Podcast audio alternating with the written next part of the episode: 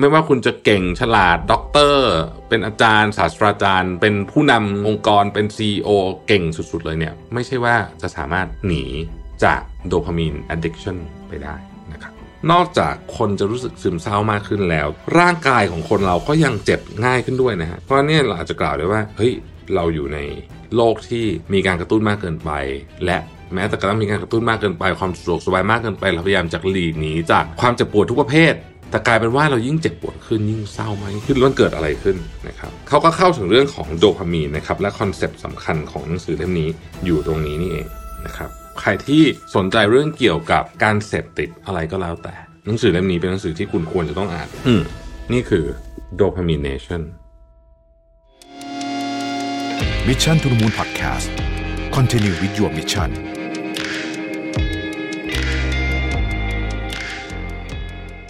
โลกที่หมุนไปข้างหน้าทุกวันนะครับแล้วก็เทคโนโลยีที่เปลี่ยนแปลงอย่างรวดเร็วอยู่ตลอดเวลาเนี่ยเราในฐานะคนทำธุรกิจเจ้าของกิจการที่ทำแบรนด์มาหลายปีเนี่ยเราจะต่อสู้แล้วก็อยู่กับการเปลี่ยนแปลงของกระแสโลกนี้ได้อย่างไรนะครับบางทีอาจจะถึงเวลาแล้วที่เราต้องคิดถึงเรื่องของการรีแบรนด์นะครับ กับคอร์สเรียนสดแบบ On-site Rebranding for Entrepreneurs สร้างโอกาสใหม่ให้แบรนด์เดิมสำหรับคนทำธุรกิจนะครับ รุ่นนี้เป็นรุ่นที่ 3 แล้ว กับเนื้อหาฉบับอัปเดตล่าสุดถ่ายทอดจากประสบการณ์ตรงของการรีแบรนด์สีจันของผม ที่ทั้งคัดทั้งเคี่ยวจนได้องค์ความรู้สุดเข้มข้นนะครับ สามารถสมัครและอ่านรายละเอียดเพิ่มเติมได้แล้ววันนี้ที่เว็บไซต์ mission to the moon co หรือ line oa at mission to the moon แล้วพบกันนะครับ วัสดีครับยินดีต้อนรับเข้าสู่ Mission to the Moon Podcast นะครับ และนี่คือวันที่เราจะมารีวิวหนังสือกันนะครับ ตอนรีวิวหนังสือตอนสรุปหนังสือเนี่ยก็จะมาเนี่ยแหละฮะวันวันเสาร์ประมาณนี้ปลายปลายสัปดาห์นะครับ ตอนนี้ก็ทำต่อเนื่องกันมาได้หลายสัปดาห์แล้วนะเดี๋ยวจะเริ่มมี long play เอ่อหรือว่าจริงๆเรามี playlist นะฮะสำหรับท่านที่อยากจะดูถึงเรื่องหนังสืออย่างเดียวคือจริงๆผมว่าอ้างอิงหนังสือเยอะแต่ว่าในในตอนเนี้ยของสัปดาห์เนี่ยนะฮะ เราจะพูดถึงหนังสือเล่มใดเล่มหนึ่งแบบเต็มที่เลยนะครับเราก็จะคุยกันไปยาวๆนะครับหนังสือเล่มวันนี้ที่จะมาชวนคุยกันเนี่ยนะครับ คือหนังสือเล่มที่ผมบอกหลายท่านจริงๆสัญญาไว้หลายรอบว่าจะเอามาเล่าให้ฟังสักทีนะครับวันนี้ก็ได้โอกาสเอามาเล่าให้ฟังสักทีเพราะว่าอ่านจบแล้วยังเป็นทางการนะครับ domination นะครับวันนี้เนี่ยเราจะเล่าโดยที่ไม่ว่าท่านจะฟังผ่านพอดแคสต์ซึ่งไม่เห็นภาพหรือว่า ใน YouTube ซึ่งเห็นภาพเนี่ยนะฮะก็จะได้อัตรสเหมือนกัน ผมพยายามจะเล่าสิ่งที่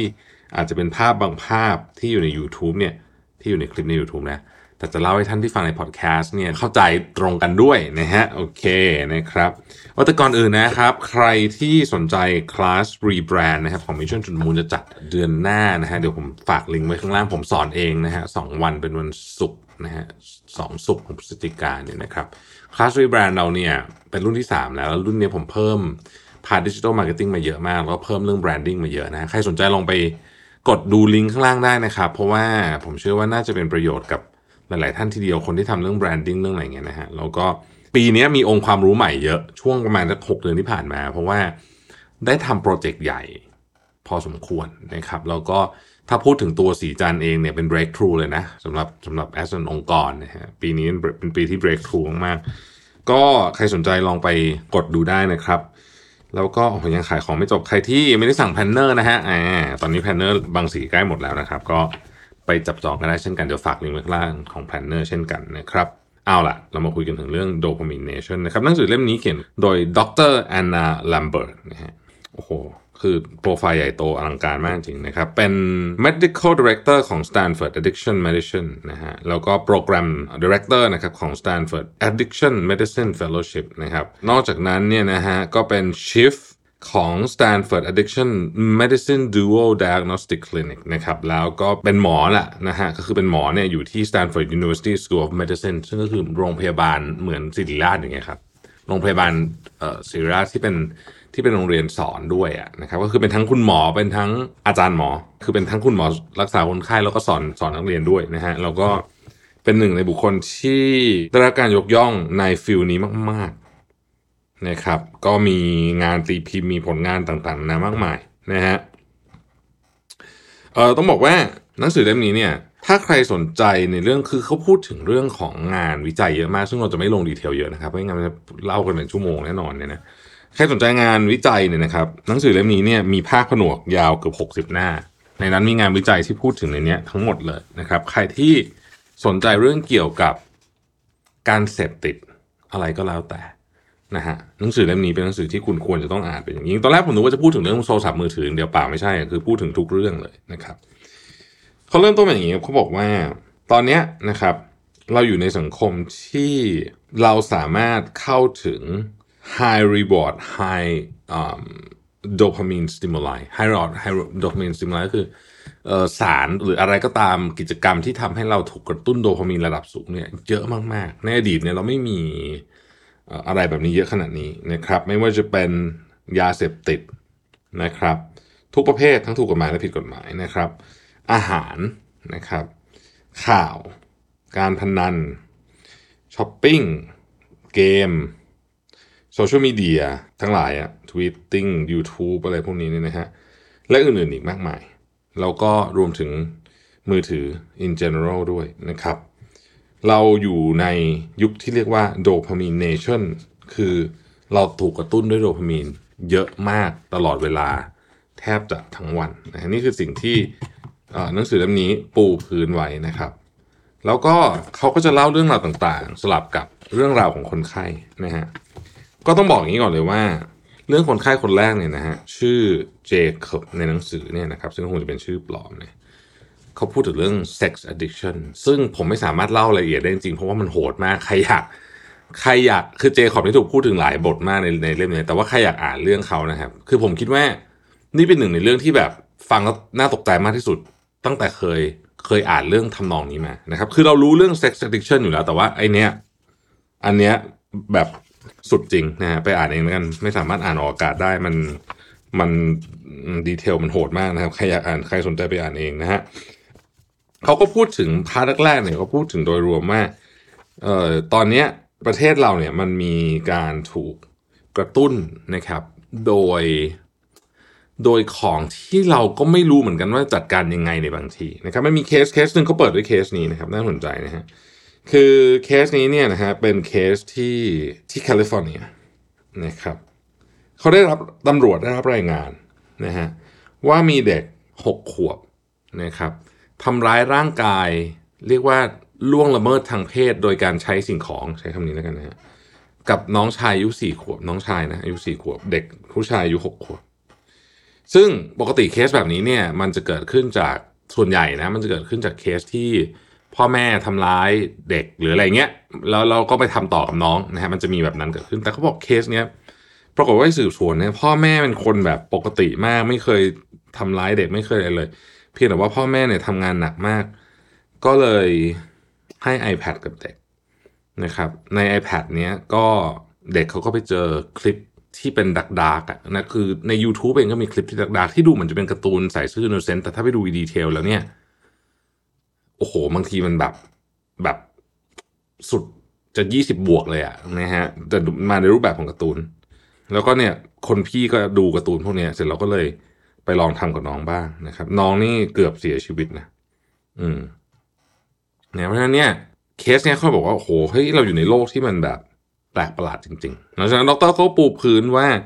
70%ของการเสียชีวิตของคนบนโลกใบนี้เนี่ยนะฮะมาจากสิ่งที่ เราทำเองทั้งสิ้นนะครับแปลว่าอะไร คนเสียชีวิตบนโลกใบนี้นะ สูงสุดนะครับ 13%คือมาจากความดันโลหิตสูง ซึ่งก็คือพฤติกรรมกินของไม่ดี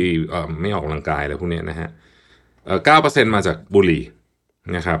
6%มาจากระดับน้ำตาลในเลือดสูงนะครับอีก6%มาจากการเคลื่อนไหวตัวน้อยเกินไปนะครับและ5%มาจากน้ำหนักเกินเกินไปนะฮะซึ่งทั้งหมดทั้งมวลนี้เนี่ยเป็นสิ่งที่ป้องกันได้ทั้งสิ้นนะครับแล้วก็ในสหรัฐอเมริกานะ คนเสียชีวิตเนี่ยนะครับ5%มาจากเรื่องที่เกี่ยวข้องกับแอลกอฮอล์และยาเสพติดทั้งหลายนะครับซึ่งก็บอกว่าเออมันน่าสนใจตรงที่ว่าตัวเลขพวกนี้เนี่ยมันเพิ่มขึ้นตลอดนะครับมันเพิ่มขึ้นตลอด คนที่โอเวอร์โดสจากยาเสพติดทุกวันนี้เนี่ยมากกว่าคนที่เสียชีวิตจากอุบัติเหตุรถยนต์ในสหรัฐอเมริกาแล้วนะครับซึ่งไม่น่าเชื่อเพราะสมัยก่อนเราคิดว่าคนที่เสียชีวิตจากอุบัติเหตุรถยนต์เนี่ยน่าจะเยอะกว่าเยอะนะฮะ ในหนังสือเล่มนี้เนี่ยเขาก็พูดถึงคนไข้หลายคน ซึ่งผมจะรวมๆไปเลยแล้วกันนะครับว่าเป็นประมาณไหน คนไข้หลายคนเนี่ยเป็นคนที่ผมคิดว่าเขาเลือกตั้งใจด้วยนะที่จะที่จะหยิบคนเหล่านี้มา เพราะว่ามาแสดงให้เห็นถึงว่าใครก็เป็นเหยื่อของเรื่องนี้ได้นะครับ คนไข้หลายคนที่ดรพูดถึงเนี่ยนะครับ เป็นหมอ เป็นผู้บริหารที่ประสบความสำเร็จมากๆนะครับ เป็นอะไรอย่างเงี้ยที่แบบดูแล้วน่าจะควบคุมตัวเองได้นะฮะแล้วเขาก็บอกว่าในหนังสือนี้เขาก็เขียนบอกว่า อย่าคิดว่าการที่คุณเป็นคนเก่งและฉลาดจะทำให้คุณควบคุมตัวเองได้ ในจำนวนคนไข้ของหมอหลายคนเนี่ย เป็นคนที่แบบจบปริญญาเอกจากสแตนฟอร์ดอะไรแบบเนี้ยนะฮะแต่ก็ยังมีปัญหาอยู่ดีนะครับ ปัญหาเนี่ยหลายคนเริ่มต้นนะครับ จะเริ่มต้นจากอย่างนี้ครับ อเมริกาและหลาย ๆ ประเทศในตอนนี้เนี่ยนะครับ แก้ปัญหาความซึมเศร้า ความเครียดความนู่นความนี้เนี่ย ด้วยการจ่ายยา เพราะมันมียาสำหรับทุกอย่างจริงเนาะมันมียาสำหรับทุกอย่างจริง สมมุติว่าคุณสมาธิไม่ดีนะคุณก็กิน Adderall นะครับ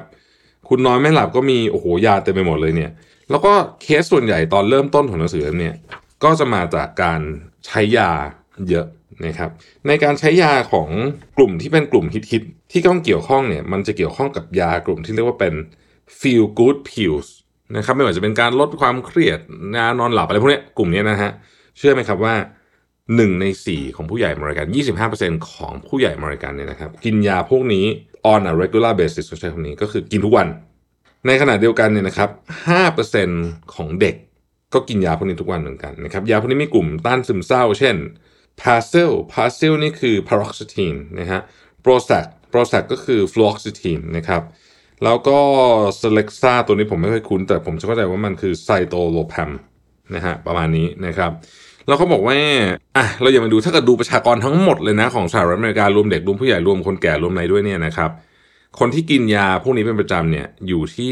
110คนต่อ1,000คนนะฮะไอซ์แลนด์เนี่ย106คนต่อ1,000คนนะครับออสเตรเลีย89คนต่อ1,000คน แคนาดา86คนต่อ1,000คนนะฮะประเทศอย่างเอเชียจะน้อยหน่อยเช่นเกาหลีใต้เนี่ย13คนต่อ1,000คนนะครับอย่างไรก็ดีเนี่ย ในทุกประเทศอัตราการใช้ยาพวกนี้เนี่ยเพิ่มขึ้นอย่างมีนัยสำคัญในช่วง 20 ปีที่ผ่านมานะครับ ยกตัวอย่างนะฮะเขาบอกว่า a d o r a l a d o r a l นี่เป็นยาที่ทำให้ ถ้าเกิดคุณแบบไม่มีสมาธิโฟกัสไม่ได้กิน a d o r a l เนี่ยจะจะโฟกัสได้นะฮะแล้วก็ Ritalin นะฮะการเพิ่มขึ้นของแค่ 10 ปีนะในช่วง 10 ปีที่ผ่านมาเนี่ยนะครับในสหรัฐอเมริกาเนี่ยมีการจ่ายยากลุ่มนี้เพิ่มขึ้นเท่าตัว แล้วมันก็มีกลุ่มหนึ่งที่เพิ่มขึ้นเยอะมากนะครับก็คือกลุ่ม ที่เป็นเรียกว่า sedative นะฮะ sedative ก็คือ Xanax นะครับ clonopin นะครับ Valium นะครับพวกนี้เนี่ยอัตราการเพิ่มขึ้นของการจ่ายยาพวกนี้เนี่ยก็อยู่ในอัตราที่น่าตกใจนะครับอันนี้ไม่รวมยาพวกคือมันมียาเยอะมากแต่ว่าวันนี้เราจะพูดกลุ่มนี้นะครับ ทีนี้เนี่ยคำถามก็คือว่ามันเกิดอะไรขึ้นนะครับเขาก็ย้อนไปถึงประเด็นเรื่องสังคมก่อนนะฮะ หนังสือเนี่ยผมชอบนะโค้ดเนี่ยเขาเขายกโค้ดของนิวโพสต์มันนะฮะซึ่งเป็นนักเขียนนะครับเขาเขียนไว้ว่า Americans no longer talk to each other they entertain each other they do not exchange ideas they exchange images นะฮะ they do not argue with propositions they argue with good looks celebrities and commercials คือเราไม่ได้ถกเถียงกันหรือว่าไม่ได้พูดกันในเรื่องของเรื่องที่มันมีคุณค่ามัน ไอเดียอะไรพวกนี้อีกแล้ว แต่ว่าเราพูดกันถึงเรื่องของความหล่อสวยนะฮะความดังนะครับ อะไรพวกเนี้ยนะครับต่างๆนานาคนไข้หลายคนที่มานะครับยังมีคนหนึ่งเนี่ยก็เป็นคนเกาหลีใต้นะครับ แล้วก็เป็นนักเรียนที่สแตนฟอร์ดด้วยเนี่ยก็บอกว่าเธอใช้เวลาอยู่กับโซเชียลมีเดียเนี่ยแทบจะตลอดเวลาที่ตื่นเลยนะครับแล้วพอหมอถามว่าเราเป็นไรทำไมถึงต้องใช้ขนาดนั้นบอกว่าเบื่อนะครับ แล้วหมอถามว่าเบื่อแล้วยังไงก็บอกมันเบื่อมันก็ต้องหาอะไรทำแก้เบื่อหมอบอกว่าจริง ๆ ความเบื่อเนี่ยนะฮะโอเค มันไม่ใช่แค่ความเบื่ออย่างเดียวแต่ความเบื่อเนี่ยมันน่ากลัวด้วย เพราะว่ามันบังคับให้เราเนี่ยนะครับจะต้องเผชิญหน้ากับคำถามที่ใหญ่กว่าคำถามที่มีความสำคัญกับชีวิตเรามากกว่าคำถามถึงเป้าหมาย แปลว่า เวลาเรามันเบื่อหรือแบบ เราไม่มีอะไรทำปุ๊บเนี่ยสิ่งที่มันจะเข้ามาในหัวคือเฮ้ยฉันฉันกำลังทำอะไรอยู่ นี่คือสิ่งที่ทางเดินที่เราอยากเดินจริงหรือเปล่าคำถามพวกนี้สามารถเข้ามาในหัวได้นะครับ แต่เขาก็บอกว่าความเบื่อเนี่ยเป็นโอกาสและเป็นเครื่องมือสำคัญที่จะทำให้เราสามารถคิดเรื่องใหม่ ๆ เกิดขึ้นได้นะครับ ถ้าเกิดเราอยู่ในที่ที่มีแต่การกระตุ้นจากสิ่งกระตุ้นพวกนี้ที่เขาเรียกว่าชีฟโดพามีนเนี่ยการเล่นโทรศัพท์มือถือกันอะไรพวกนี้เนี่ยนะครับ เราก็จะไม่เบื่อ แต่ว่าเราจะไม่ไม่สามารถค้นหาคำตอบจากคำถามที่ใหญ่ขึ้นไปได้นะฮะ นี่เริ่มต้นเขาก็เริ่มต้นมาปูพื้นมาแบบนี้นะครับ แล้วเขาก็พูดถึงว่าจริง ๆ แล้วเนี่ย มนุษย์เราเนี่ยนะพยายามหนีจากความเจ็บปวดทุกรูปแบบ แล้วเราก็มีเขาเรียกว่า drug of choice ซึ่งในที่นี้ไม่ได้แปลว่ายาเสมอไป หลายคนหลายคนก็ใช้ยานะครับ หลายคนก็ดูซีรีส์แบบไม่หยุดหย่อนนะครับ หลายคนกินอาหารใช้อาหารเป็นการดับความทุกข์นะฮะ สิ่งที่น่าสนใจเนี่ยก็คือว่าไม่ใช่แค่คนเราในยุคนี้เครียดมากขึ้น และมีความเรียกว่าซึมเศร้ามากขึ้นนะฮะนี่อันนี้ทุกคนรู้อยู่แล้ว เพราะว่าตัวเลขเนี้ยเขาบอกว่าตั้งแต่ปี 1990 ถึงปี 2017 เนี่ยนะครับเคสของ depression หรือว่าซึมเศร้าเนี่ยเพิ่มขึ้น 50%นะฮะเพิ่มขึ้นทุกทุกพื้นที่ในโลกก็ว่าได้นะครับแต่ว่าในประเทศที่รวยเนี่ยจะเพิ่มเยอะหน่อยนะครับสิ่งที่น่าสนใจเกี่ยวกับเรื่องนี้ก็คือว่านอกจาก คนจะรู้สึกซึมเศร้ามากขึ้นแล้ว อะไรพวกนี้มากขึ้นแล้วเนี่ย ร่างกายของคนเราก็ยังเจ็บง่ายขึ้นด้วยนะฮะเจ็บป่วยง่ายขึ้นด้วยนะฮะเพราะเนี่ยเราอาจจะกล่าวได้ว่าเฮ้ยเราอยู่ในโลกที่มีการกระตุ้นมากเกินไป และแม้แต่กระทั่งมีการกระตุ้นมากเกินไป ความสะดวกสบายมากเกินไปเราพยายามจะหลีกหนีจากความเจ็บปวดทุกประเภทนะฮะแต่กลายเป็นว่าเรายิ่งเจ็บปวดขึ้นยิ่งเศร้ามากขึ้นแล้วมันเกิดอะไรขึ้นนะครับนะ เขาก็เข้าถึงเรื่องของโดพามีนนะครับ และคอนเซปต์สำคัญของหนังสือเล่มนี้อยู่ตรงนี้นี่เองนะครับเขาให้นึกภาพแบบนี้นะครับ ไม้กระดกมีสองข้างนะฮะไม้กระดกมีสองข้างข้างหนึ่งเนี่ยเป็น pleasure หรือว่าความสุขอีกข้างหนึงคือ pain หรือว่าความเจ็บปวดถามว่าทำไมไม้กระดกถึงมีสองข้างแล้วไอ้ pleasure กับ pain มันเป็นไม้กระดกได้ยังไง นั่นก็เพราะว่านะครับ นักประสาทวิทยาค้นพบว่าพื้นที่ในการประมวลผลความสุขและความเจ็บปวดเนี่ยมันซ้อนทับกันอยู่ในสมอง แล้วมันมีความเกี่ยวข้องกันโดยตรงด้วย อ่านะครับ ทีนี้ท่านอาจจะเคยได้ยินการทดลองอันหนึ่งที่ให้หนูเนี่ยนะครับ กดปุ่มแล้วมันจะมีสารบางอย่างออกมา เช่น บางบางทดลองก็เป็นโคเคนบางอันก็เป็นอะไรอย่างเงี้ยนะฮะคำถามก็คือว่า เอ้ยของพวกนี้เนี่ยมันกระตุ้นสิ่งที่เรียกว่า high dopamine นะครับหรือว่าปล่อย dopamine release เนี่ยเยอะขนาดไหนจาก baseline เยอะขนาดไหนนะครับให้ดูตัวอย่างนะอันนี้มาจากการทดลองในหนูนะครับช็อกโกแลตเนี่ยเพิ่ม 55%เซ็กซ์เนี่ยเพิ่ม 100%นิโคตินคือบุหรี่นะฮะเพิ่ม 150%โคเคนเพิ่ม 225%แอมเฟตามีนเพิ่ม 1,000%แอมเฟตามีนนี่คือตระกูลยาบ้านะครับทีนี้อากลับมาที่ไอ้ไม้กระดกของเราไม้กระดกของเราเนี่ยนะครับโดยปกติเวลาเราอยู่เฉยๆอยู่ในสภาวะที่นิ่งๆเฉยๆปกติเนี่ยนะครับ ไม้กระดกของเราเนี่ยจะเป็นสมดุลนะครับ และจุดสมดุลอันนี้เนี่ยเราเรียกมันว่าเป็น baseline ของความสุขนะครับ ซึ่งเดี๋ยวเราจะพูดอันนี้กันบ่อยมาก baseline ของความสุขนะฮะทันทีที่เราใส่อะไรเข้าไปนะครับ ในข้างของความสุขเยอะๆโดพามีนเยอะๆเนี่ยนะฮะเช่นกินกินช็อกโกแลตเล่นโซเชียลมีเดียเล่นนู่นเล่นนี่ตึ๊ดๆเข้าไปเนี่ยนะฮะไม้กระดานมันก็จะค่อยๆ เอ็นมาทางความสุขเยอะขึ้นนะครับ อย่างไรก็ดีเนี่ยนะฮะมันมีต้นทุน ทันทีที่ความสุขนั้นลดลงปุ๊บนะครับอีกฝั่งหนึ่งจะกระโดดเข้ามาให้ imagine ว่าอีกฝั่งหนึ่งเนี่ยที่จะกระโดดเข้ามาในฝั่งของความทุกข์หรือว่าเพนความเจ็บปวดเนี่ยเราเรียกมันว่าเกรมลินเป็นพวกตระกูลเกรมลินเกรมลินมันคือไอตัวเขียวๆอะนะฮะแล้วมันก็จะผลักยิ่งคุณไม้กระดกอะยิ่งคุณกระดกมันลงไปลึกเท่าไหร่ เวลามันกลับไปข้างมึงมันก็จะเจ็บปวดมากเท่านั้น คือคุณยิ่งกระดกเพรสเชอร์ลงไปเยอะเท่าไหร่ ตอนขากลับอะ เพนมันก็จะเยอะมากขึ้นเท่านั้นนะครับ สิ่งที่น่าสนใจก็คือว่าในกระบวนการอันนี้เนี่ยนะฮะเวลาเรารับความสุขจากโดพามีนนะครับเช่นคุณกินมันฝรั่งทอด คุณกินมันฝรั่งทอดหรือคุณเล่นวิดีโอเกมเนี่ยนะฮะครั้งแรกมันจะสนุกมาก ครั้งที่สองมันจะสนุกไม่เท่าละนะครับเช่นเดียวกันกับยาเสพติดก็เช่นเดียวกัน ยาเสพติดเนี่ยตอนแรกๆก็ ใช้จำนวนหนึ่งก็จะมีความสุขนะครับ หลังจากนั้นพออยากจะได้ความสุขเท่าเดิมมันต้องใช้เยอะขึ้นนะครับ อันนี้ก็จะเป็นหลักการเดียวกันนะฮะทีนี้คนที่ใช้ยาเสพติดเยอะๆคนที่ใช้ยาเสพติดเยอะๆเนี่ยนะฮะพออัดโดพามีนลงไปแล้วมันเริ่มชินใช่ไหมพอขากลับไปเนี่ยมันก็จะเจ็บปวดมากนะครับ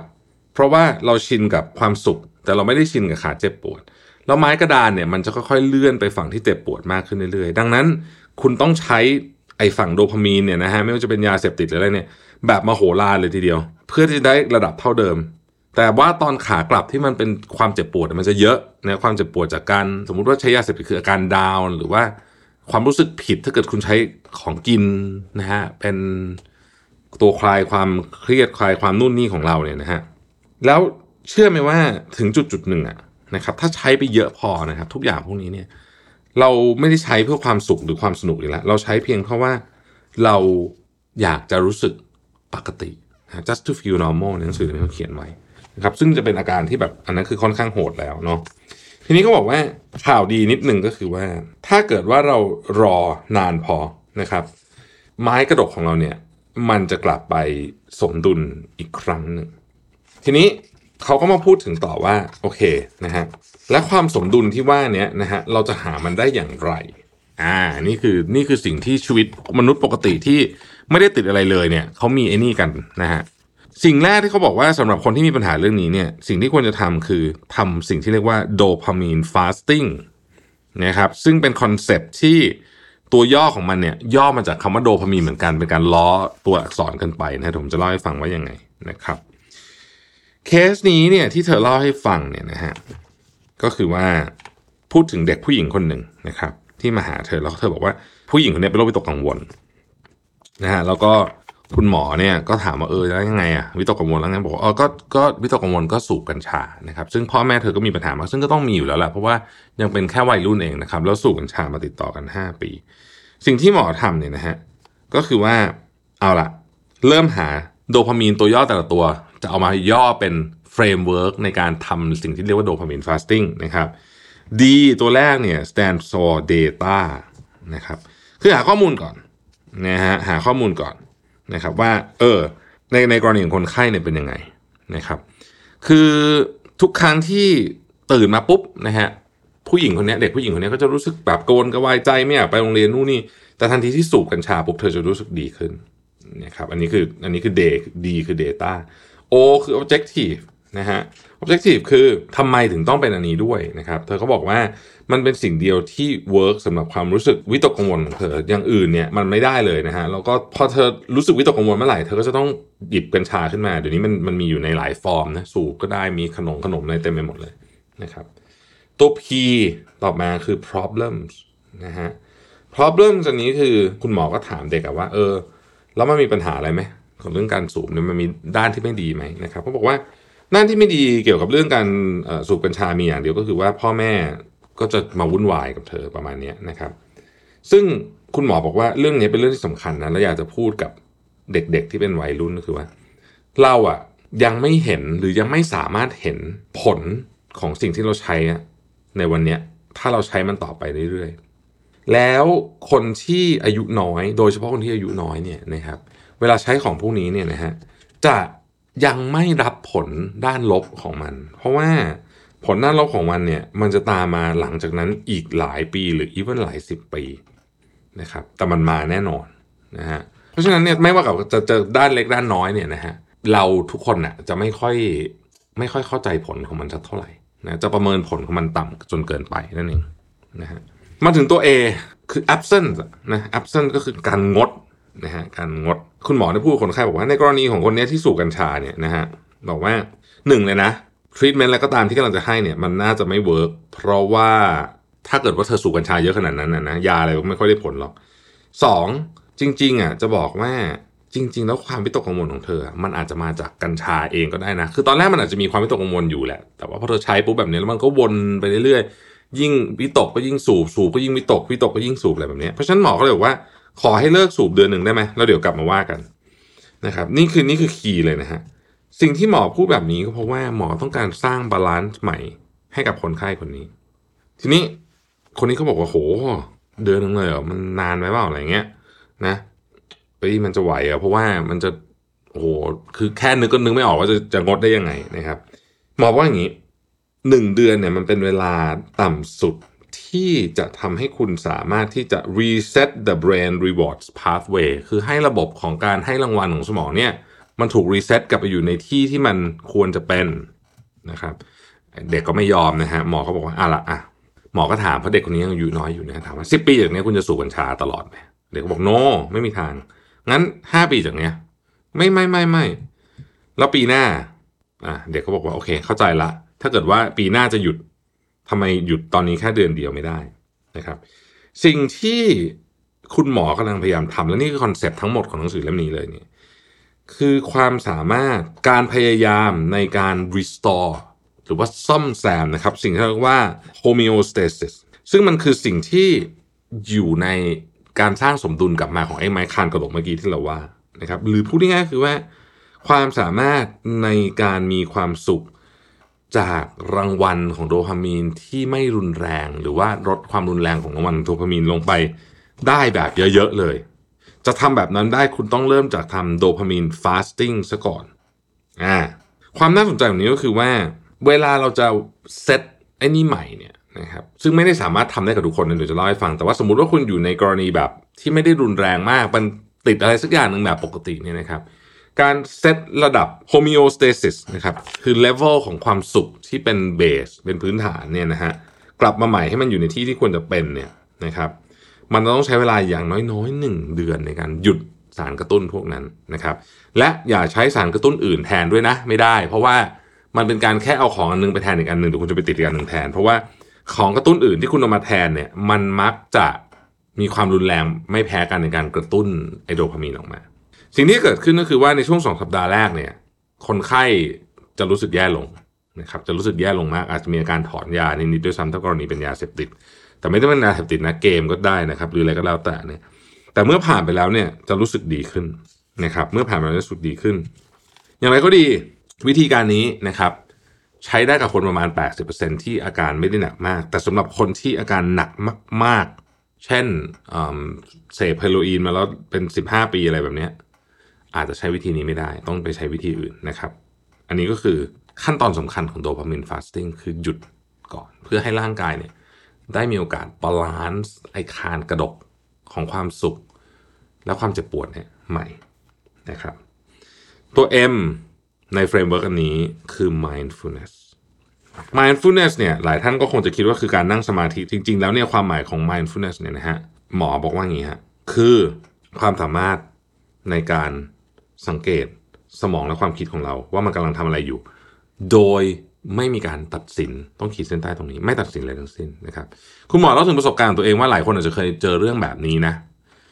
ตอนที่คุณหมอมีลูกใหม่ ๆ ใครเคยได้ยินคำว่าเบบี้บลูจะนึกออกซึมเศร้าหลังคลอด หมอบอกว่ามีอยู่ครั้งหนึ่งอะเธอคิดจริง ๆ ว่าเธออยากจะบีบคอลูกให้ตายนะฮะในในความคิดตรงนั้นนะแต่ว่าเนื่องจากว่าเธอเป็นคนที่ฝึกสมาธิมา ฝึกวิปัสสนามา เธอก็บอกว่าเฮ้ยมันเห็นความคิดตัวเอง แล้วเธอก็รู้ว่านั่นมันเพียงแค่ความคิดที่วิ่งเข้ามามันไม่ใช่ตัวเธอ เธอไม่มีทางอยากจะทำร้ายลูกอยู่แล้วนะแต่ก็ไม่ตัดสินความคิดเนี้ยก็คือมันเข้ามา แล้วก็ปล่อยมันผ่านไป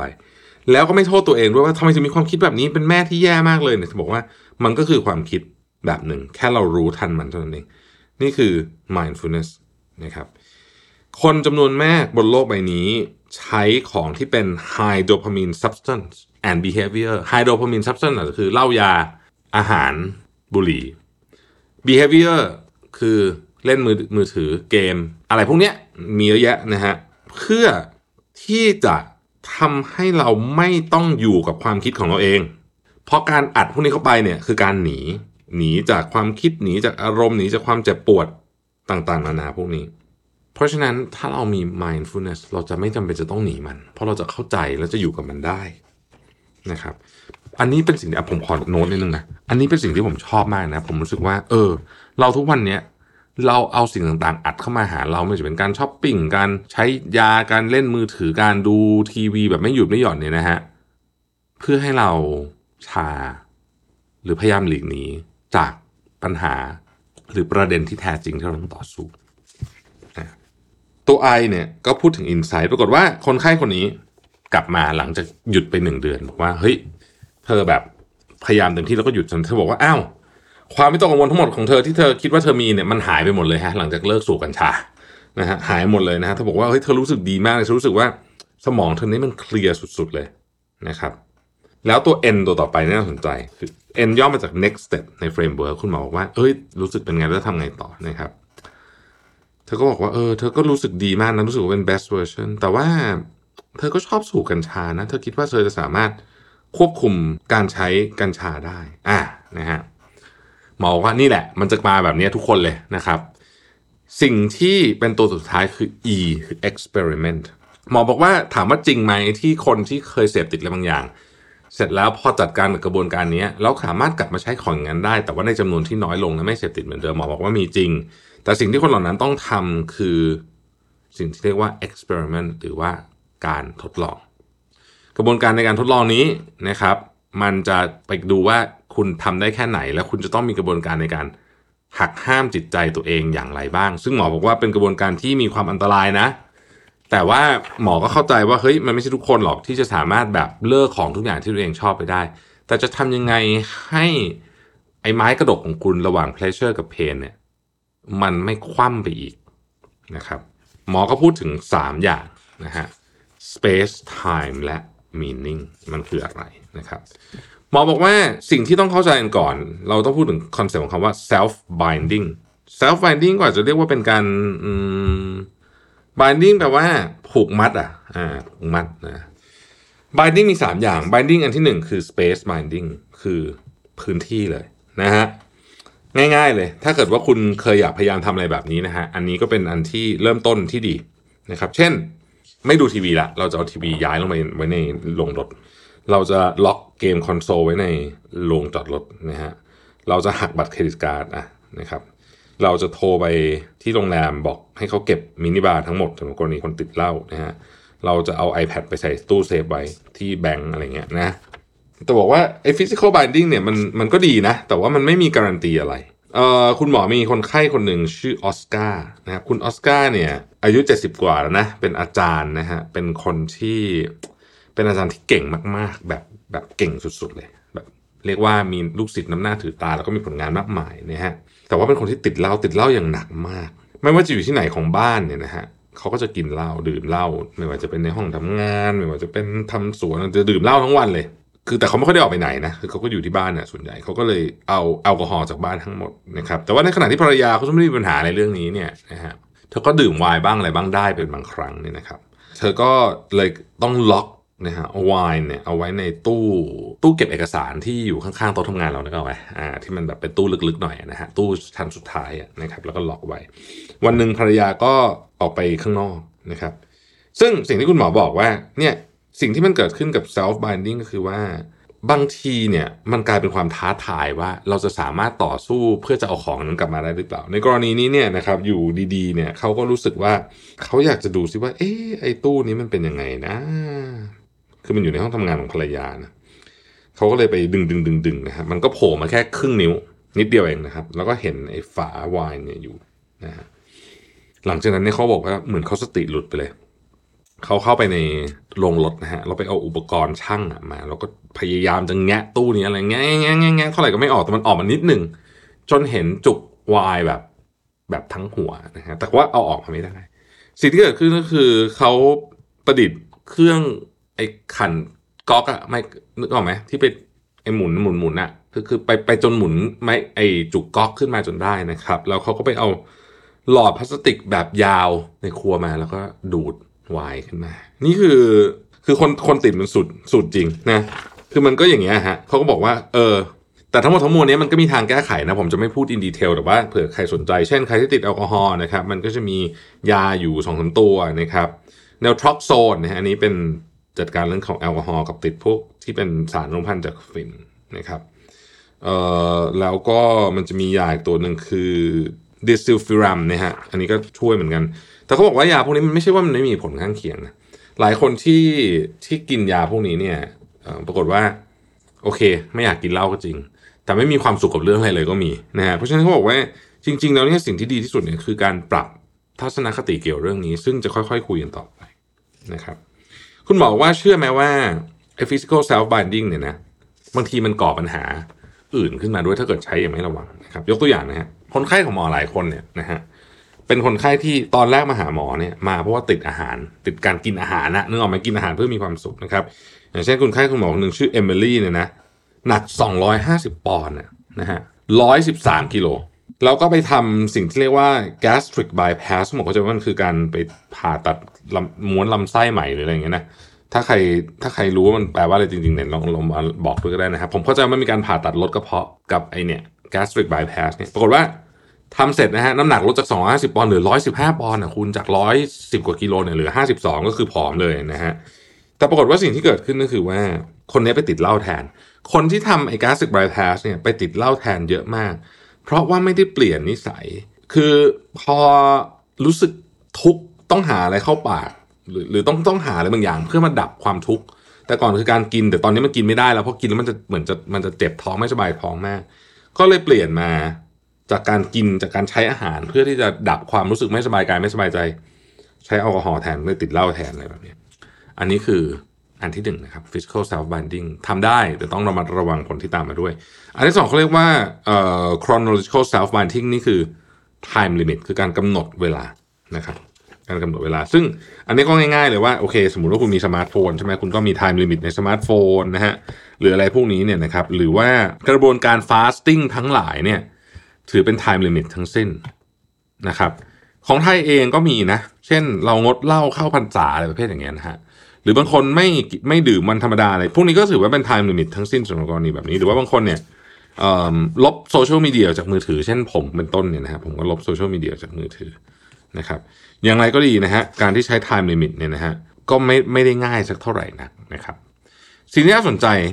มากอันหนึ่งก็คือว่ามนุษย์เรามีเวลาว่างมากขึ้น นะครับหลายคนบอกเฮ้ยจริงเหรอทำงานหนักขนาดนี้เนี่ยนะบอกจริงฮะคือถ้าคุณไปดูในยุคก่อนมนุษย์ยุคก่อนที่เป็นมนุษย์ยุคแรก ๆทำการเกษตรสมัยก่อนหรือแม้กระทั่งยุคปฏิวัติอุตสาหกรรมเนี่ยนะครับ งานหนักกว่านี้เยอะเพียงแต่ว่ามันเป็นวิถีชีวิตมากกว่าความรู้สึกว่าเป็นงานเหมือนสมมติคุณอยู่ฟาร์มคุณก็ตื่นมาตั้งตีห้าทำอะไรทั้งวันนะฮะแล้วก็เย็นก็คือนอนละถูกไหมสถิตินะครับตั้งแต่ปี 1913 ถึงปี 2003 เนี่ยนะครับ คนอเมริกันเนี่ยนะมีเวลาว่างมากขึ้น 5.1 ชั่วโมงต่อสัปดาห์ นั่นคือจะ 270 ชั่วโมงต่อปีนะเยอะมาก แล้วก็บอกว่าภายในปี 2040 เนี่ยเราจะมีเวลาว่างมากขึ้นกว่านี้ เมื่อเวลามีเวลาว่างนะฮะเราก็ต้องหาอะไรทำนะครับอ่าแล้วนี่ก็เป็นสาเหตุหนึ่งนะที่ทำให้เราเนี่ยเหมือนกับว่า แบบต้องหาอะไรมาเพื่อฆ่าเวลานะฮะสุดท้ายคือ meaning หรือว่าความหมาย categorical self binding คือการจัดการเรื่อง category ของชีวิตนะฮะว่านะคุณจะต้องจัดการว่าอะไรก็ตามที่ไม่เป็นตัว trigger เนี่ยต้องออกไปให้หมดนะครับหมอบอกว่ามีคนไข้คนหนึ่งชื่อมิชคนนี้ติดเรื่องการพนันพวกกีฬาอ่านะต่างประเทศมันจะมีแบบพวกพนันการฟุตบอลพนันอะไรเงี้ยนะเมืองไทยก็แทงบอลนั่นแหละใช่ไหมคือไม่ใช่ว่าเขาเนี่ยนะฮะจะเพียงแค่ว่า งดพยายามไม่แทงบอลไม่เล่นพนันเท่านั้น แต่ว่าเขาเนี่ยต้องแบนทุกเว็บไซต์ที่เกี่ยวข้องกับการกีฬาเพราะเห็นปุ๊บจะนึกถึงการพนันนะฮะต้องไม่ดูรายการกีฬาเลย ไม่อ่านหน้ากีฬาในหนังสือพิมพ์นะครับไม่ฟังนะฮะรายการกีฬาในวิทยุนะครับ แล้วก็เขาเนี่ยเป็นคนโทรไปหาคาสิโนทั้งหมดในในพื้นที่ของเขาเนี่ยเพื่อ เอาตัวเองไปอยู่ในสิ่งที่เรียกว่า no admit list ก็คือเอาตัวเองอยู่ใน black list ด้วยตัวเองนั่นเองนะครับ วิธีการแบบนี้ก็ช่วยได้เช่นเดียวกัน แต่ว่าหมอบอกว่าทั้งหมดทั้งมวลนี้เนี่ยมันเป็นการแก้ปัญหาที่ค่อนข้างจะปลายเหตุ เราต้องกลับไปหาต้นเหตุว่าจริง ๆ แล้วเนี่ยอาการพวกนี้เนี่ยมันเกิดขึ้นได้อย่างไรนะครับ ทีนี้คุณหมอบอกว่าเราลองมาดูเมื่อกี้เราพูดเรื่องข้างความสุข pleasure ใช่ไหมของไม้กระดกใช่ไหมเราลองมาดูที่ด้านของเพนบ้าง คือ ด้านของความทุกข์นะฮะด้านของความเจ็บปวดบ้างนะครับ คุณหมอเป็นคนไข้คนหนึ่งซึ่งเป็นผู้บริหารอยู่ที่ซิลิคอนแวลลีย์แล้วก็เป็นผู้บริหารที่ประสบความสำเร็จมากแต่ด้วยความที่งานเขาคงเครียดเนี่ยนะฮะเขาก็เลยมีการใช้สารเสพติดเช่นโคเคนพวกเนี้ยแล้วเขาก็อยากเลิกมากคือเขารู้สึกมันไม่ไหวนะเขารู้สึกว่าเขาสามารถควบคุมได้แต่เขาบอกหลังๆเนี่ยมันควบคุมไม่ได้มันเริ่มแบบมันเริ่มลามปามไปถึงงานเงินของเขาเต็มไปหมดเลยเนี่ยนะครับเขารู้สึกว่ามันกำลังจะฆ่าเขาไม่ใช่แค่ฆ่าเขาอย่างเดียว แต่มันกำลังจะทำลายทุกอย่างที่เขามีด้วยนะครับเขาก็เลยจะต้องพยายามหยุดให้ได้ ปรากฏว่ามีอยู่มาวันหนึ่งเนี่ยเขาอยู่ในหน้าหนาวนะฮะแล้วก็เขาจำเป็นจะต้องอาบน้ำแล้วก็น้ำอุ่นมันเสียเขาก็เลยอาบน้ำเย็นแบบมันจำใจนะฮะซึ่งเขาบอกว่ามันทรมานมาก แต่เขาก็พบว่าเฮ้ยหลังจากออกมาจากอาบน้ำเย็นน่ะทำไมร่างกายเขาถึงรู้สึกดีขนาดนี้เขาไม่รู้สึกดีแบบนี้มานานมากแล้วนะครับ รู้สึกดีกว่ากินกาแฟแบบสามแก้วอะไรอย่างเงี้ยรู้สึกตื่นรู้สึกเฟรชมากนะฮะหลังจากนั้นเขาเลยศึกษาเรื่องการอาบพวกน้ำเย็นแล้วก็ไอซ์บาร์เขาพบว่าเฮ้ยไอ้นี่แหละ มันทำให้เขาเนี่ยหลังจากขึ้นมาจากน้ำแข็งเนี่ยนะรู้สึกดีต่อไปอีกหลายชั่วโมงเลยนะครับมันเหมือนกับตอนสมัยที่เขาใช้ยาพวกแบบยาอีอะไรพวกนี้เลยเนี่ยนะฮะเขาก็เลยบอกว่าอ้าวเฮ้ยมันมีวิธีการจัดการเหมือนกันนี่นะนะครับหมอบอกว่าเนี่ยโดพามีนมันสามารถหลั่งออกมาได้เช่นเดียวกัน จากสิ่งที่เรารู้สึกเจ็บปวด การลงไปในแช่ในไอซ์บาร์เนี่ยมันไม่ได้แบบลงไปแล้วมันชิวๆแบบไปออนเซ็นนี่ไม่ใช่นะฮะมันจะเจ็บมากเลยคือมันต้องแบบเข้าสมาธิเลยอะถึงจะไม่เจ็บนะ ใครอยากศึกษาเรื่องไอซ์บาร์ก็ search คำว่า Wim Hof นะฮะ อันนี้ก็เป็นเรียกว่าเป็นเซเลบริตี้สายนี้นะครับ Wim Hof เนี่ยนะฮะเขาบอกว่าเฮ้ยเขาพบว่าความเจ็บปวดในตอนแรกเนี่ย บางทีมันนำพามา ซึ่งความสุขที่ ค่อนข้างจะยั่งยืนแล้วก็อยู่ได้นานทีเดียวนะครับคำถามก็คือว่ามันเกิดอะไรขึ้นกับเรื่องนี้นะครับจริงๆ คุณหมอบอกว่า เวลาที่เราเนี่ยไปใส่ความเจ็บปวดคือเหมือนกับเขาเรียกว่าเป็นความตั้งใจที่จะใส่ความเจ็บปวดบางอย่างขึ้นไปเนี่ยไอตัวเกรมลินเนี่ยมันจะกระโดดมาอีกข้างหนึ่งเพราะเหมือนกับว่ามันมีคนมาอยู่ที่ฝั่งนี้ของมันแล้วนะฮะมันก็เลยกระโดดไปอีกข้างหนึ่งนะครับ น่าสนใจว่า สิ่งนี้เนี่ยนะครับมันมีชื่อด้วยนะฮะเขาเรียกว่า hormesis นะครับ hormesis เนี่ยก็คือว่าเป็นสาขาหนึ่งของวิทยาศาสตร์ที่ศึกษานะครับ ประโยชน์ของการที่ร่างกายเนี่ยได้รับโดสของความเจ็บปวด แบบไม่เยอะมากจนเกินไป อยู่ในระดับที่พอดีพอดีนะครับ อาจจะเป็นความเย็นความร้อนนะครับ การเปลี่ยนแปลงของแรงดึงดูดนะฮะการอดอาหาร และการออกกำลังกายนะครับพูดถึงเรื่องอดอาหารก่อน fasting เนี่ยเข้าหมวดนี้เลยนะฮะคือสมัยก่อนเนี่ยเราก็ถูกสอนว่าต้องกินอาหารครบสามเวลาต้องกินสนงสแน็คการที่คุณกินข้าววันละมื้อเนี่ยถ้าคุณสมัยก่อนเนี่ยคนก็จะบอกเฮ้ยไม่ไม่ดีแน่มันต้องขาดสารอาหารนู่นนี่ใช่ไหมแต่ทุกวันนี้เราก็รู้แล้วว่า fasting เนี่ยทำให้คนมีสมาธิมากขึ้น คนนู่นนี่มากขึ้น มีความสุขมากขึ้นด้วยซ้ำเนี่ยนะฮะเช่นเดียวกันกับออกกำลังกายครับออกกำลังกายเนี่ย เวลาที่เขาเรียกว่า runners high คือรู้สึกว่ามันมีความสุขหลังจากออกกำลังกายเสร็จเนี่ยมันไม่ได้เกิดตอนแรกเนาะใช่ไหมฮะมันต้องวิ่งไปสักพักหนึ่งก่อนมันถึงจะเกิดขึ้นถูกไหมเพราะฉะนั้นนี่ก็เป็นกระบวนการเดียวกัน เราใส่ความเจ็บปวดนิดๆเข้าไปนะครับ ซึ่งมันช่วยให้ในที่สุดแล้วเนี่ยร่างกายหลั่งสารที่มีความสุขออกมาและอยู่ได้นานกว่า ข้อดีของมันก็คือว่า ถ้าคุณทำมันดีๆ มันไม่เสพติดอะไรนะฮะหรือหรือถึงเสพติดก็ไม่เสพติดก็นิดๆหน่อยๆนะครับ แต่คุณหมอก็เตือนนะบอกว่าการใช้เพนเพื่อกระตุ้นความสุขเนี่ยนะครับทำเยอะเกินไปก็อันตรายเหมือนกันนะครับ ยกตัวอย่างนะฮะเอาแบบโหดๆเลยนะฮะพวกที่แบบเป็นอะดรีนาลีนจังกี้เนี่ยก็เป็นหมวดนี้เหมือนกันนะครับ เช่นคนที่กระโดดสกายไดวิ่งจริงๆ คนที่กระโดดสกายไดวิ่งกลัวนะตอนแรกๆนะครับ แต่ว่ามันจะมีความสุขออกมาเยอะมากเลยตอนที่มันกระโดดลงมาแล้ว เขาพบว่าคนที่เอ่อเขาไปศึกษานะครับ นักกระโดดสกายไดเวอร์เนี่ยเพราะว่าเฮ้ยหลายคนเนี่ย จะมีสิ่งที่เรียกว่า anhedonia นะครับหรือว่า a lack of joy ก็คือทำอย่างอื่นมันไม่มีความสุขแล้วอะเพราะว่าแบบมันสุขสู้สกายไดวิ่งไม่ได้นะฮะเพราะฉะนั้นเนี่ยนะครับถ้าหลายคนคิดว่าการทรมานตัวเองบางอย่างเช่นการไปแช่น้ำเย็นหรือทำเยอะเกินไปเนี่ยนะฮะมันก็โพเทนหรือว่ารุนแรงเหมือนกันกับเมื่อกี้นะฮะที่เราบอกไปกระตุ้นฝั่งความสุขเยอะๆมากเกินไปไม่ดี กระตุ้นฝั่งนี้มากเกินไป ก็ไม่ดีเช่นกัน คุณก็เสพติดเรื่องพวกนี้ได้ เช่นกัน นะครับ เพราะฉะนั้นเนี่ยนะครับก็เอาแบบพอดีพอดี ความว่าพอดีพอดีเป็นเรื่องที่สำคัญมาก ๆนะฮะอีกสองบทสุดท้ายในหนังสือเล่มนี้เนี่ยนะฮะคุณหมอพูดถึงเรื่องว่าความละอายและความจริงนะครับ การพูดความจริงจะช่วยคุณเนี่ยอยู่บนโลกนี้ได้นะแบบที่มีความทุกข์น้อยลง แล้วเมื่อคุณเกิดการละอายนะครับ ถ้าเกิดว่าคุณเกิดการละอาย และคุณไม่มีสังคมที่ดี เวลาคุณใช้อะไรมากเกินไป เช่นกินเยอะเกินไปใช้ยามากเกินไปเนี่ยนะฮะคุณจะรู้สึกละอาย คุณจะละอายแต่คุณก็จะโกหกโกหกเสร็จคุณก็จะเวลาเราโกหกเราก็จะดึงตัวเองออกไปอยู่ใน isolation หรือว่าแยกตัวออกไปแบบนี้เรียกว่า destructive shame นะฮะ มันมี shame อีกอย่างหนึ่งคือความละอายอย่างนึงเรียกว่า pro social ก็คือ คุณใช้อะไรใช้อะไรมากเกินไปใช่ไหมคุณรู้สึกละอาย เช่นกินเยอะเกินไปใช้ยาเสพติดอะไรก็ว่ากันไปเนี่ยนะครับ แต่ว่าคุณพูดความจริงและกล้ายอมรับมัน สิ่งที่เกิดขึ้นก็คือว่าสังคมจะมาช่วยโอบอุ้มคุณ ถ้าคุณอยู่ในสังคมที่ดีที่เหมาะสมนะครับ หรือว่าจริง ๆ แล้วอะมันมีฟังก์ชันของสังคมนี้อยู่นะฮะยกตัวอย่างเช่น กลุ่มที่เขาไปเจอ meeting กันเพื่อเลิกอะไรบางอย่างเลิกยาเลิกอะไรเนี่ยนะเพราะฉะนั้นเนี่ยนะครับก็ก็จะรู้สึกถึงความเป็นส่วนหนึ่งของสังคมนะฮะแล้วก็จะลดสิ่งเสพติดพวกนี้ลงไปได้ การเป็นส่วนหนึ่งของสังคมคือ keyword ของหนังสือเล่มนี้ในพาร์ทสุดท้าย สิ่งที่จะช่วยให้คนปรับระดับความสมดุลของโดพามีนได้นะครับ ปรับระดับไอ้ไม้กระดกเมื่อกี้ได้เนี่ยไม่ใช่ยาไม่ใช่อะไรแต่คือ คุณเป็นส่วนหนึ่งของสังคม หรือเปล่า เพราะมันนี่แหละคือความหมายที่แท้จริงนะครับ ความหมายที่แท้จริงนะครับ ถ้าเชื่อมโยงกับหนังสือเล่มเก่าของเราที่เราเคยพูดถึงมาก่อนหน้านี้นะครับ ก็คือว่า ถ้าหากว่าคุณติดกับโดพามีนมากเกินไป คุณต้องกลับมาสร้างฐานแห่งความสุขที่ถูกต้องก่อน ต้องเริ่มต้นจากการสร้างเซโรโทนินจำได้ไหมฮะเซโรโทนินคือการนอนอย่างเพียงพอ มีนิสัยสุขสุขภาวะที่ดีนะครับ เดินรับแดดในตอนเช้านะครับ นั่งสมาธิอะไรพวกนี้ขั้นที่สองก็คือออกซิทอกซินนะฮะก็คือการมีสังคมที่ดีการได้ กอดกับคนรักหรือว่ากอดกับหมาก็ได้เนี่ยนะฮะหมาแมวของคุณเนี่ยอันนี้สร้างออกซิโทซินเสร็จแล้วค่อยมาถึงโดพามีนซึ่งเป็นขั้นสุดท้ายหนังสือเล่มนี้เนี่ยเขาจบด้วยการบอกว่าทั้งหมดทั้งมวลบนโลกใบนี้ ไม่ได้บอกว่าห้ามทำไปหมด แต่คุณต้อง balance ให้ได้ เพราะหากคุณ balance ไม่ได้เนี่ย ชีวิตคุณจะพังค่อนข้างแน่นอน การ balance เนี่ยนะฮะเขาบอกว่ามัน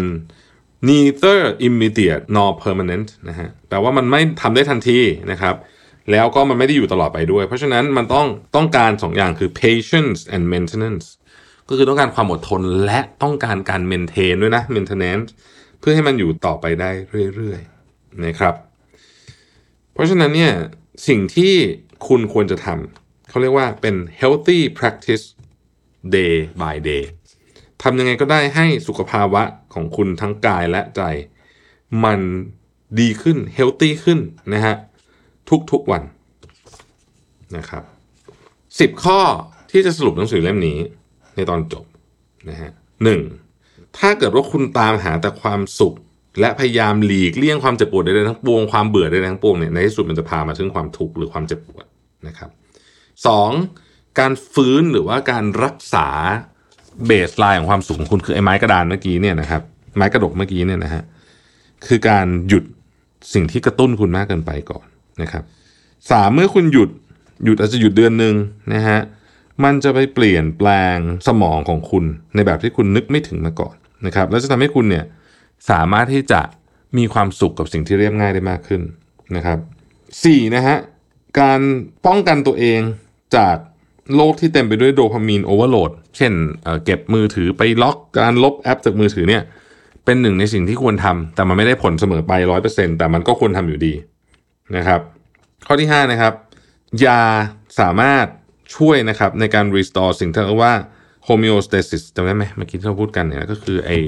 ฐานตรงเนี้ยให้มันอยู่ในระดับที่ปกติได้ขึ้น แต่อย่าลืมนะว่ายาทุกตัวเนี่ยนะครับ มันมีผลข้างเคียงเสมอนะฮะหกก็คือว่าบางทีการไปเพิ่มพาร์ทส่วนที่เป็นความเจ็บปวดหรือว่าเพนของไม้ฝั่งของไม้กระดกที่มันมี pleasure กับเพนใช่ไหม เพิ่มฝั่งเพนเนี่ยก็ช่วยทำให้คุณมีความสุขมากขึ้นได้ แต่ต้องระวังไม่ให้ไม่ให้ติดด้วยนะครับไม่ให้ติดความเจ็บปวดด้วยนะฮะการตรงไปตรงมาและการไม่โกหก จะทำให้เกิดสิ่งที่เราเรียกว่า awareness การเข้าใจตัวเองนะครับ และความเชื่อมโยงกับผู้อื่นในสังคม สังคมจะเป็นคนพาให้คุณเนี่ยเป็นส่วนหนึ่ง และเมื่อคุณเป็นส่วนหนึ่งของอะไรบางอย่างแล้วเนี่ย คุณไม่ได้ถูกแยกตัวออกมาแล้วเนี่ยนะฮะโอกาสที่คุณจะกลับไปหาของที่กระตุ้นโดพามีนรุนแรงแบบนี้ก็จะน้อยลง นะครับ อืม นี่คือ dopamination ผมผมเล่าแบบคร่าวมากนะ เอาจริงแล้วมันมีอะไรในนั้นเยอะมาก คือ แต่เป็นเล่มหนึ่งที่อ่านแล้วผมนั่งคิดอยู่เยอะเลยนะฮะ ถ้าใครรู้สึกว่าตัวเองไม่ติดอะไรเลยหมายถึงว่าไม่รู้สึกว่าติดอะไรเลย ไม่ว่าจะเป็นคนสัตว์สิ่งของตึ๊ดตึ๊ดตึ๊ดตึ๊ดอะไรเนี่ยนะฮะ หรือสิ่งที่คุณติดนั้นมันไม่ได้ทำให้คุณมีอะไรมากมาย เช่น แบบคุณรู้สึกว่าเออก็ก็ก็คุณก็มีชีวิตได้เต็มร้อยแบบที่คุณอยากเป็นเนี่ย หนังสือเล่มนี้ก็อาจจะไม่ได้ช่วยอะไรคุณมาก แต่แต่ว่าผมเชื่อว่า เพราะว่าในหนังสือเขาบอกว่าจากสถิติแล้วอะมันโชว์ว่ามนุษย์เราอะติด high stimulus dopamine บางอย่าง มากน้อยต่างกันไป ถ้าคุณรู้สึกอย่างนั้น หรือคุณมีคนในครอบครัวคนที่คุณรัก เป็นแบบนั้นนะฮะ ผมคิดว่าหนังสือเล่มนี้ดีมาก ควรอ่าน แล้วคุณจะเข้าใจมากขึ้นเลยว่าไอ้พวกนี้มันมาจากไหน และขอเน้นอีกครั้งหนึงเหมือนที่ผมพูดตอนแรกเนี่ยก็คือว่า ความรู้สึกนี้ ไม่ว่าคุณจะเก่งฉลาดด็อกเตอร์ เป็นอาจารย์ ศาสตราจารย์ เป็นผู้นำองค์กรเป็นซีอเก่งสุดๆเลยเนี่ย ไม่ใช่ว่าจะสามารถหนีจากโดพามีน addiction ไปได้นะครับ ขอบคุณที่ติดตาม Mission to the Moon นะฮะเราพบกันใหม่พรุ่งนี้ สวัสดีครับ Mission to the Moon Podcast Continue with your mission